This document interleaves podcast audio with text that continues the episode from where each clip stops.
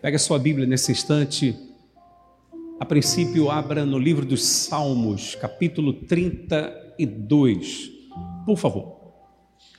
Livro dos Salmos, capítulo 32.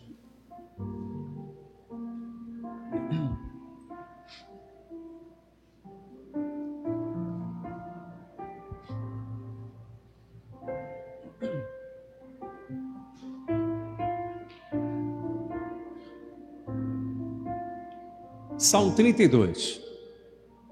Você tem coragem para quê? É uma pergunta.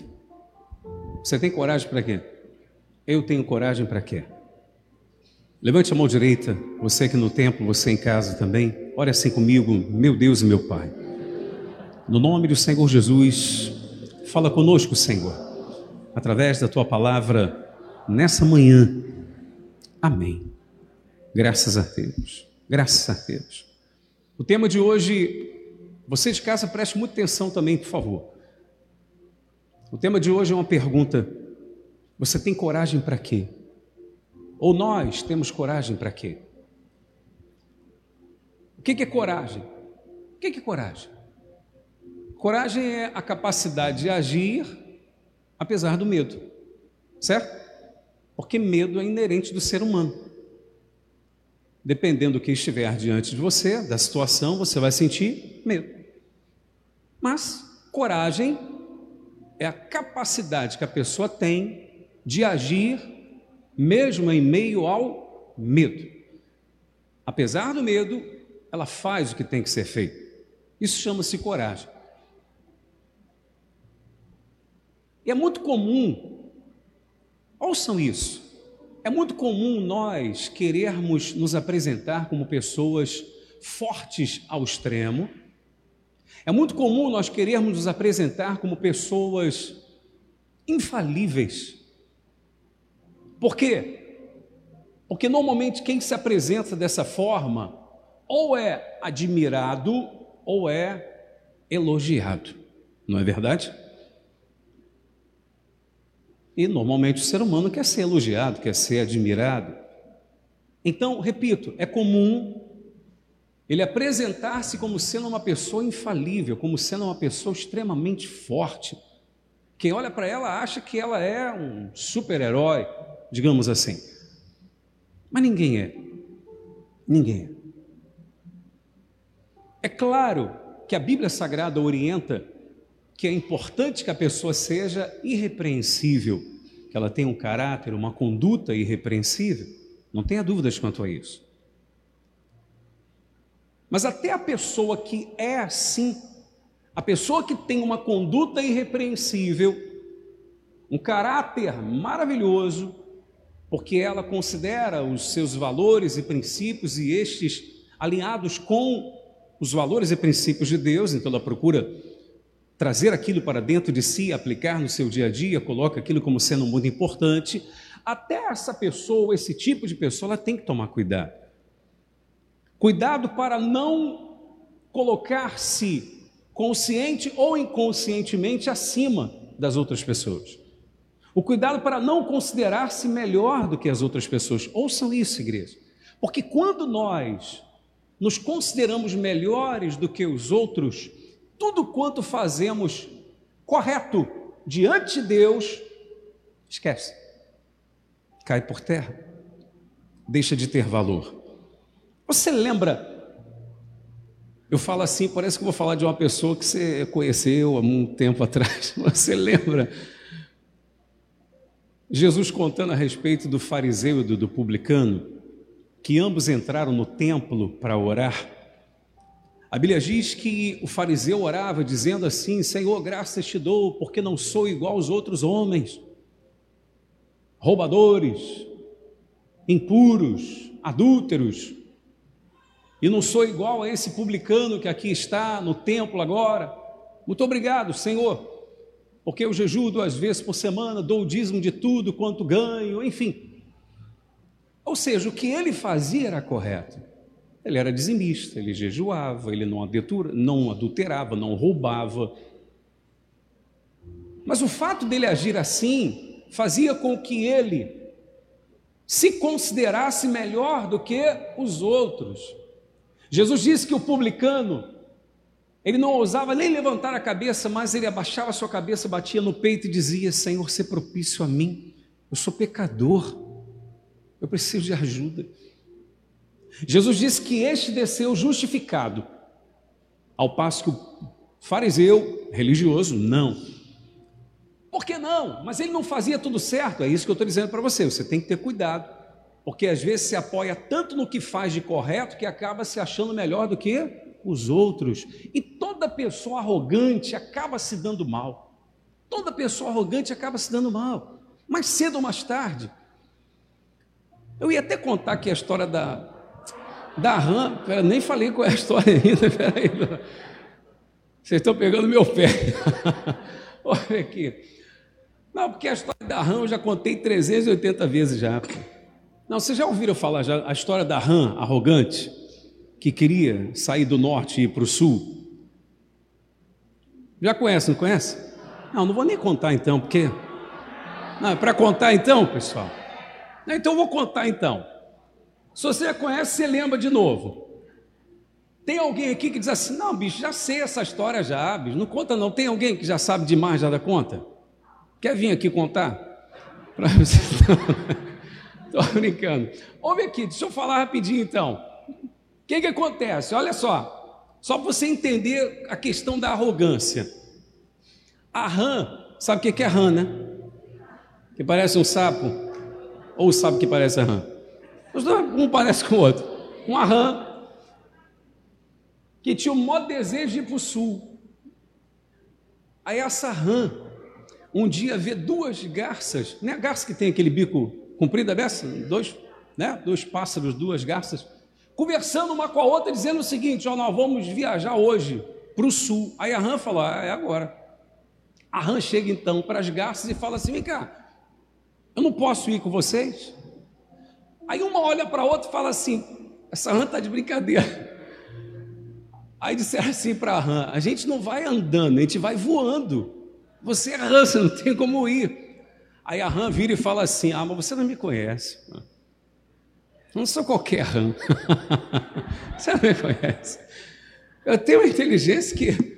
Vocês vão fazer o seguinte: olha só a ideia da rã. Vocês vão fazer o seguinte: vai pegar uma vara comprida e vocês vão segurar com o bico de vocês nas extremidades da vara. E vocês vão voando. E eu vou no meio, seguro com a minha boca ali, no meio. Deu para entender ou não? Então você imagina a vara, uma garça segurando com o bico aqui desse lado, a outra desse, voando e a rã onde? No meio, segurando com a boca. Aí as duas garças falaram: rapaz, mas você é inteligente demais mesmo, hein? Puxa vida, hein? Aí fizeram isso, aí estão voando, indo para o sul. Mas de repente passam voando muito baixo por um vilarejo. Quando passam voando baixinho por aquele vilarejo, as pessoas vêm aquilo e começam a dizer o seguinte: perguntar, meu Deus, quem teria tido uma ideia tão brilhante como essa? Aí a Hannah não aguentou, falou: Fui eu. Se esborrachou lá embaixo. Se esborrachou. Olha, o arrogante é assim. Ele quer, ele quer aparecer. Não, tem que aparecer, tem que ficar sabido que fui eu. Você já viu? Quem já conheceu gente assim? Sério mesmo? Você levantou sua mão ou levantou fazendo assim? Ó? Deus para você. O arrogante se acha melhor do que os outros, mais sábio que os outros, mais inteligente que os outros. Deu para entender, né? O que eu quis dizer. Quando se fala de coragem, quando diz assim, poxa, fulano é corajoso. Quando diz aquela pessoa é corajosa. Você imagina uma pessoa que tem a capacidade de enfrentar tudo quanto é problema, não é verdade? Tudo quanto é adversidade. Normalmente a pessoa considera-se corajosa quando ela tem disposição de enfrentar tudo mesmo. Aquilo que às vezes ninguém tem disposição de enfrentar, aquele problema, aquele problemão, que ninguém tem disposição para enfrentar, ela de repente diz: Eu tenho disposição, eu vou enfrentar. Aí olham para essa pessoa e dizem que ela é o quê? Ela é o quê, igreja? Corajosa. Sim, ela é corajosa. Ninguém teve a, a disposição para vencer o seu medo e enfrentar aquela situação, mas ela teve. Ela é corajosa. No entanto, às vezes você tem a coragem para enfrentar muitos obstáculos, mas não se tem a coragem de reconhecer suas fraquezas, suas falhas, suas debilidades, seus erros. Porque para reconhecer é preciso coragem também. Para pedir ajuda é preciso coragem também. Para reconhecer que está errado é preciso que coragem. Às vezes você tem coragem para ofender, mas não tem a mesma coragem para pedir perdão. Não é verdade? Teve coragem para pisar, mas por que, que não tem a coragem para se desculpar? Ou para pedir desculpas? Coragem vai muito mais além do que simplesmente uma pessoa ter a disposição de enfrentar problemas externos. Coragem também indica a disposição que a pessoa tem de deixar que seja vista a sua vulnerabilidade, a sua fraqueza, que ela não é um super-herói, que ela tem falhas também, que ela tem erros, que ela tem fraquezas. Alguém diria, mas se eu apresentar ou se eu mostrar minhas fraquezas, minhas debilidades, meus erros, aos olhos humanos eu serei fraco. O apóstolo Paulo disse assim: o poder se aperfeiçoa na fraqueza. Pode repetir isso comigo? O poder se aperfeiçoa na fraqueza. Está lá em 2 Coríntios capítulo 12, verso 9. Guardem isso no coração de vocês. Por que, que o poder de Deus se aperfeiçoa na fraqueza? Porque quando eu reconheço minhas fraquezas, eu me coloco ou me mantenho aos pés de Deus, de Jesus, pedindo ajuda. Quando eu não reconheço as minhas fraquezas e eu me considero autossuficiente, eu não busco mais a Deus como deveria buscar. Quem compreende isso que eu estou dizendo? Então a pessoa acha que é forte, mas na verdade é fraca. E às vezes aquele que se acha fraco, ou pensa ser fraco, porque está reconhecendo suas falhas, de repente até diante de pessoas e pedindo ajuda, aos olhos de Deus, essa pessoa está sendo forte. Amém? Está sendo forte. Porque reconhece que precisa de ajuda, reconhece que precisa mudar. Quando a pessoa reconhece, então Deus consegue entrar. Amém? Deus consegue entrar nessa pessoa. Normalmente as pessoas não querem mostrar suas imperfeições, não é assim? Especialmente agora, no momento que nós vivemos. Sinceramente, você vai gravar um vídeo, vai tirar uma foto que você quer postar no Instagram. Você procura o seu melhor ângulo, é ou não é verdade? Você olhou assim, hum, não, isso aqui está parecendo. Ah, não, esse pé de galinha não. Ah, não, essa gordurinha aqui. Ah, não, desse lado aqui está. Não. Eu... Ah, não está dando, não. Deixa eu procurar um filtro. Aí vem um filtro. um filtro. Vai ficar melhor. Normalmente não quer apresentar como é.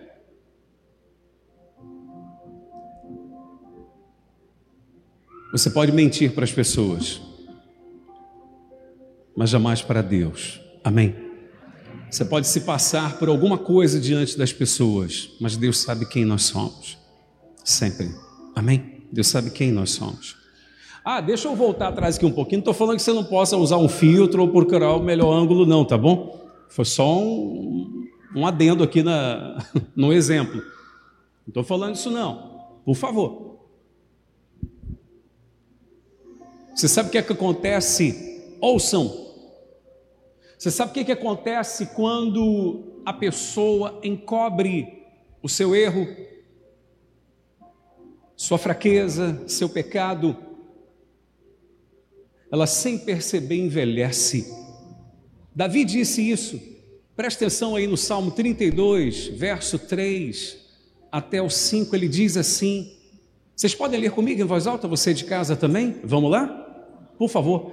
Enquanto calei os meus pecados, envelheceram os meus ossos, pelos, pelos meus constantes gemidos todo dia, porque a tua mão pesava dia e noite sobre mim, e o meu vigor se tornou em sequidão de estio. Verso 5, olha que bacana. Vamos lá, leiam comigo em voz alta.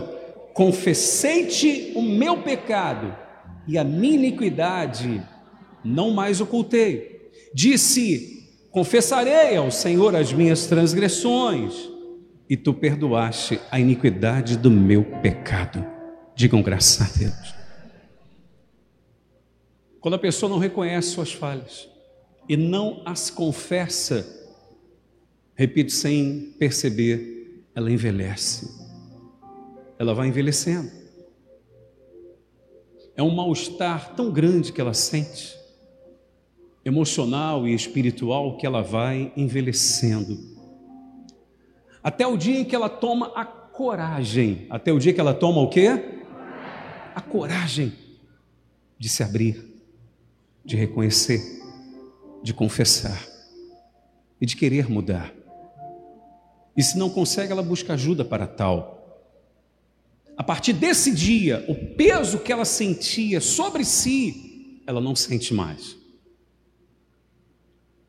Os seus olhos param de envelhecer. A pessoa passa a ter bem-estar, passa a ficar bem porque ela fica leve, o peso sai de cima dela. Jesus não veio trazer fardo pesado, Jesus veio tirar o fardo pesado. Amém? Veio perdoar, veio nos purificar de todo o erro, de toda falha, de toda transgressão e nos dar a oportunidade de recomeçar. Salomão escreveu no livro de Provérbios, está escrito assim, você vai ver comigo, Provérbios 28, 13, leiam comigo, vamos lá, o que encobre as suas transgressões, o que, que acontece com ele? Jamais prosperará. Por quê? Porque ele está encobrindo o erro. E prosperar aqui não é, não é simplesmente financeiro, não. Jamais prosperará, ou seja, a vida não vai fluir, não vai andar. Então, o que encobre as suas transgressões jamais prosperará. Mas o que as confessa e deixa, alcançará o que? Misericórdia. Você sabe o que é misericórdia? Misericórdia é você não receber o que você merecia. Ou seja, você merecia uma punição. Mas no que você confessa e deixa, no que você pede ajuda, no que você reconhece o erro, essa punição é tirada de sobre você. Amém? Ou seja, você não vai ser mais punido. Você merecia ser punido, mas não será mais. Isso é misericórdia.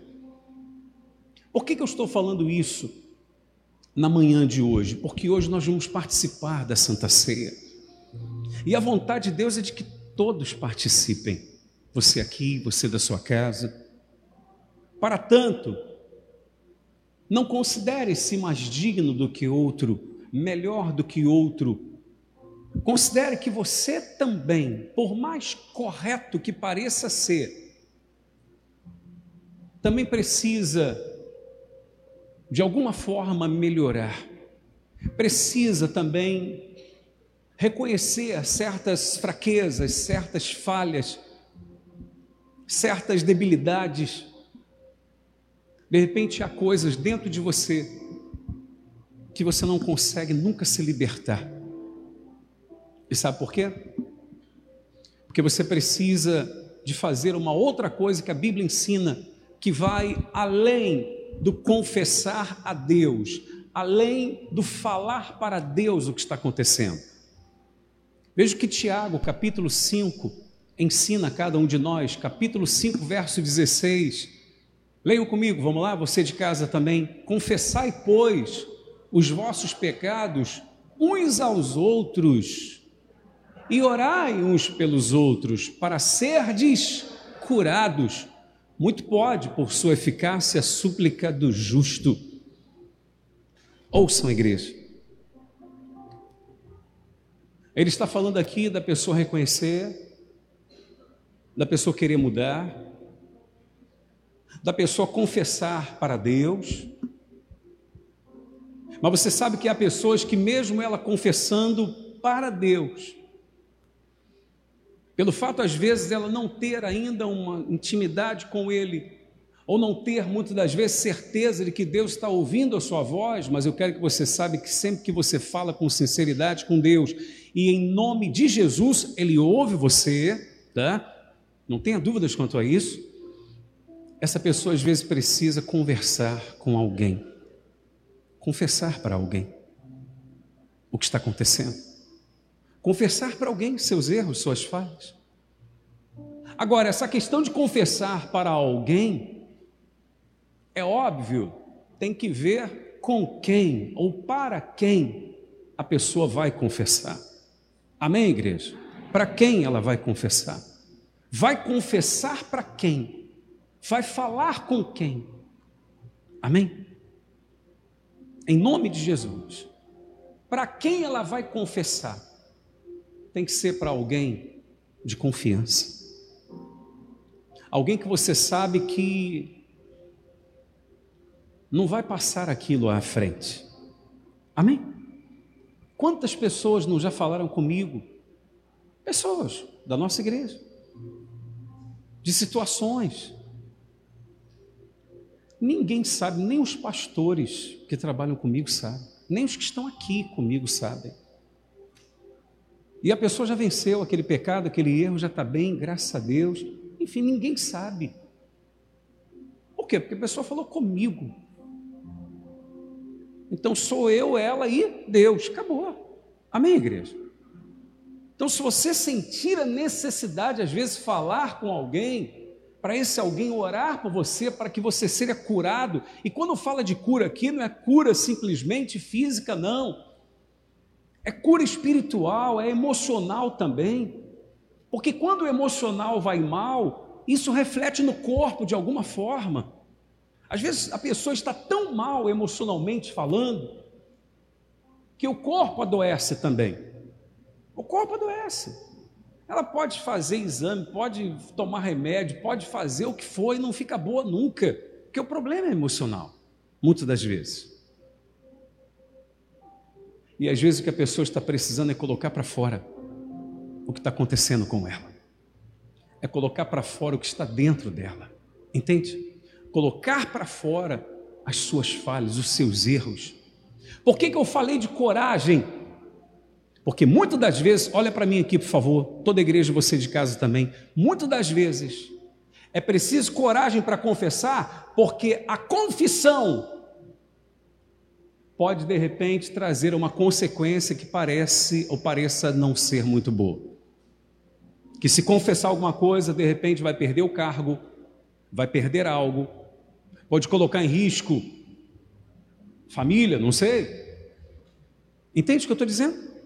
Por isso que muitas das vezes é preciso coragem. Coragem não só para enfrentar problemas, coragem para reconhecer as falhas e confessar, sobretudo para Deus. E se a pessoa sentir a necessidade de confessar para alguém, veja para quem você vai confessar.